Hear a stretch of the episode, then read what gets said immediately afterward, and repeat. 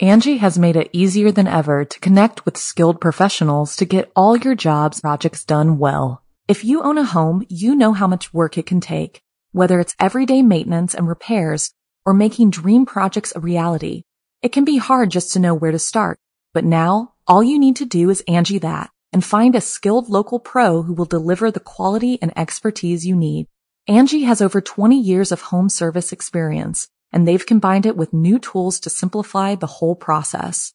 Bring them your project online or with the Angi app, answer a few questions and Angi can handle the rest from start to finish or help you compare quotes from multiple pros and connect instantly, which means you can take care of just about any home project in just a few taps. Because when it comes to getting the most out of your home, you can do this when you Angi that. Download the free Angi mobile app today or visit Angi.com. That's A-N-G-I dot com. A trick or a treat. I'm Rebecca Leib, I'm Jason Horton. and this is Ghost Town.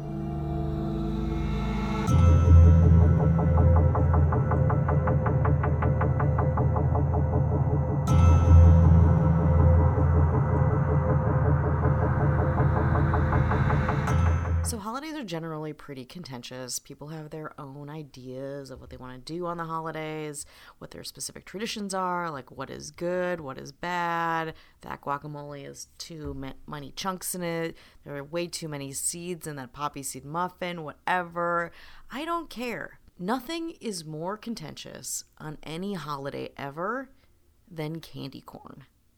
And today, the day that I'm recording this, the 30th, is National Candy Corn Day. It is celebrating the confection that is candy corn, its history, its identity.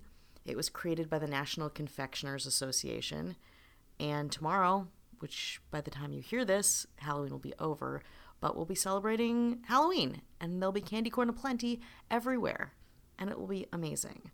Now, again, candy corn is a very heated topic, which is why it's this Friday's fail. Nine billion pieces of candy corn are made annually, and honestly, I assume that people eat them once a year, unless you like like weird seasonal candy corn, like red and white and green ones for Christmas, or like pink ones on Valentine's Day. I don't know. I only eat them once a year, and you know, I enjoy them. I enjoy them. I'll admit it. I'll be the first to admit it. Okay? You can burn me at the stake. Jason, how do you feel about candy corn? I feel like candy corn is the Nickelback of candy, and I don't think Nickelback is great. I also don't think they're the worst either, and candy corn is fine. I mean, I don't love it, but I don't mind it. I feel like there's worse candy out there. And when is anyone eating it anyway beside Halloween for the most part? I don't know. I think it's something that people kind of latched onto, and the more people do it, the more people latch onto it, how terrible it is. But it's sugar and flavor. I don't know. It's fine. I have something that's calorie free and good for you, according to leading health professionals. Patreon.com slash ghosttownpod. Tons of bonus episodes, and it helps us do more things because things cost money. And it's bonus episodes every month. There's got to be 20 something bonus episodes in there already. So if you run out, you got tons of bonus episodes to check out. Also, if you listen to our Haunted Tales episode, there's one that my mother told that I kind of interviewed her about and got a nice message on Facebook from Ellen Flynn. I'm going to take out some of the information that kind of indicates personal information for her. You know, I just don't know if she wants me mentioning it, but this is in response to that. And my mother was very critical hearing herself on a podcast, like talking about describing things that weren't necessary, but she's an amateur. What are we gonna? You know, there's nothing we can do about that. No, she did. She did great. It's just weird to hear yourself, I guess, on a podcast when you've never heard yourself on a podcast. We don't like the sound of our own voices, so we get it. But Ellen Flynn sent a nice message on Facebook. Check out that episode and the other Halloween episodes if you're still in the mood, and you should be. Hi, Jason. Well, how surprised I was to be listening to your current episode and hear Maywood. I grew up in Maywood. I lived there from, I'm not going to say the dates, but I'm going to say it was around the time that I also lived there. Did you ever get the address of the home? Yes, I did. Did not mention it on the episode just for people's privacy reasons, but I did do research into that home to see if there was any crimes or murders or anything strange that happened there. I had uh, a little kind of a private investigator person that I know that helps me with these things when I need it, and did not find anything, but it only went back a certain amount of time, and it was a pretty pretty old home. I grew up at, not going to say where she grew up. I don't know if she's still there or not. Loved growing up there. I did have one paranormal experience at that house. I brought it on myself. My friend and I went to Our Lady Queen of Peace School and got a book about witches from the school library and it had some spells in it. So we, joking around, read the spell that supposedly summoned a demon, and suddenly all the papers on my desk went flying off. No open windows, no drafts, nothing, just papers flying everywhere. We started screaming and looking frantically through the book for a counterspell. I would have never thought to, to do that. I didn't know there were counterspell books, but cool. And there it was, the spell to get rid of the demons. So we yelled it out and all became quiet. Scariest thing that ever happened to me. Anyway, cool to hear about Maywood on your podcast. Keep up the good work, Ellen Flynn. That was I want to hear more about that. Maybe I'll I'll press Ellen and she could uh, give us more information about that. But let's get back to something I guess equally scary to some people: candy corn. Okay, we're supporters here. I'm sorry, we're just supporters. And again, it is a fail for a couple of reasons, but not because they upset our taste buds.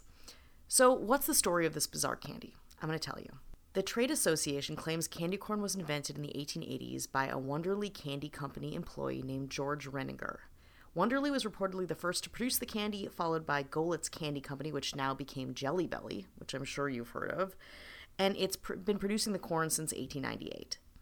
Back then, the cooking process was done by hand, all hand, a sugar and corn syrup based mixture that was cooked into a slurry, which is kind of an inside baseball term for a semi liquid mixture in a large kettle, and then it was dumped into buckets called runners, and men dubbed stringers and walked backwards, pouring the hot concoction into a tray of molds in the shape of, you guessed it, corn kernels. So the hip thing to do with candy companies at the time were mixing up slurries of mellow cream and molding them into shape of things that people liked like things that people had in everyday life. It's kind of like a marzipan thing happening where you'd be like oh um, i have a tractor. How about i make a slurry um, of a tractor and i can eat it it'll be candy it'll be a fun mellow cream treat that ref- reflective of my life and reminds me of my oppressive existence but it'll be sweet and fun i don't know so they made all kinds of molds into the shape of pumpkins, chestnuts, turnips, and other agricultural products because farmers made up about half of the American labor force. So companies marketed agriculture themed candies to children in farm country all year round. Candy corn was nicknamed chicken feed in the 1920s and sold in a box with a rooster on the front. Before World War I, people didn't think of corn food as human food. People thought of corn that was something that, you know, roosters and birds would consume. We've come a long way, you know? So, turn of the century, however, the hip thing to do with candy companies were again to do this, to make these little things. And even after World War I, candy corn maintained its association with chickens. Package of Goelitz's candy corn from the 1920s displayed a rooster and the motto, King of Candy Corn Fields.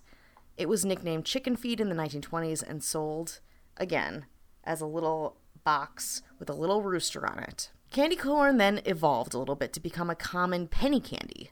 Those were the types of treats kids would buy in bulk for very little money. They're kind of like the Smarties of the 1920s and 30s gross, cheap, but you know what? Doable in a pinch.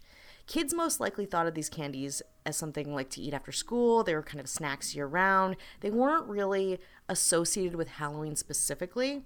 They were at Halloween parties, but they were also at you know, big holidays like Thanksgiving and Easter. What really changed candy corn into Halloween car- candy was that Halloween itself changed.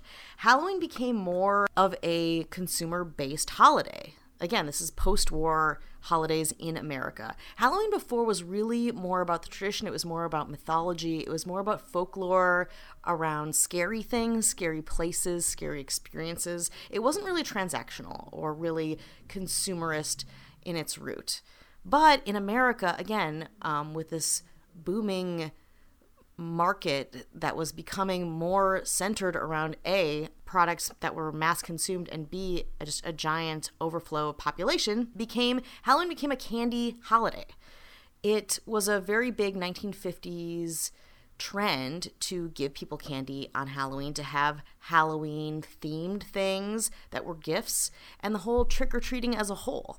That's really rooted, again, in European folklore and culture, but we don't see the same type of zealous going to people's doors, collecting candy that we ever did until America in the 1950s. And then it spread across Europe as well. So there was a dramatic spike in October of advertising candy corn, which kind of was this vestigial part of the agricultural, fun theme candies from the turn of the century. So today, candy corn is made with machines churning out more than 35 million pounds of candy every year. Sugar and corn syrup are blended, gelatin and sugar are whipped with air, and a fondant is added, followed by yellow and orange coloring. So the fondant, it's again the same kind of like marzipan quality that you would think with a cake, According to Dr. Richard Hartel, a food engineering professor at the University of Wisconsin Madison, which is my alma mater, thank you very much, fondant is a highly crystallized sugar syrup for crystallized candy, and it breaks off easily in your mouth and doesn't have a chewy type texture that comes from the sugar, sugar crystals. Now, that's a good fondant. There's some really bad, really disgusting ones that taste like Satan. Brach's Candy Factory's cornstarch molding machine puts cornstarch in trays of 1,200 individual molds and moves them along a conveyor belt as a triangle shaped air nozzle mixes extra cornstarch and layers of white, orange, and yellow liquids are injected in that order. The pieces are cooled, polished, and shipped out. And that's how we make candy corn these days. A candy that was at first something for farmers to take pleasure in and has failed to become part of the consumer machine. Thank you very much. So I want to thank Time Magazine, National Geographic, and History.com for that fun info. Have a lovely rest of your holiday.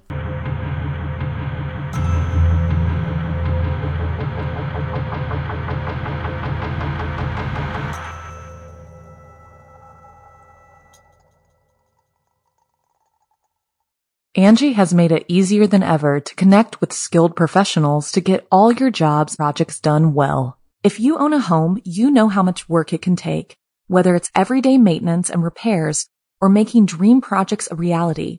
It can be hard just to know where to start, but now all you need to do is Angi that and find a skilled local pro who will deliver the quality and expertise you need. Angi has over 20 years of home service experience and they've combined it with new tools to simplify the whole process. Bring them your project online or with the Angi app, answer a few questions and Angi can handle the rest from start to finish or help you compare quotes from multiple pros and connect instantly, which means you can take care of just about any home project in just a few taps. Because when it comes to getting the most out of your home, you can do this when you Angi that. Download the free Angi mobile app today or visit Angi.com. That's A-N-G-I dot com.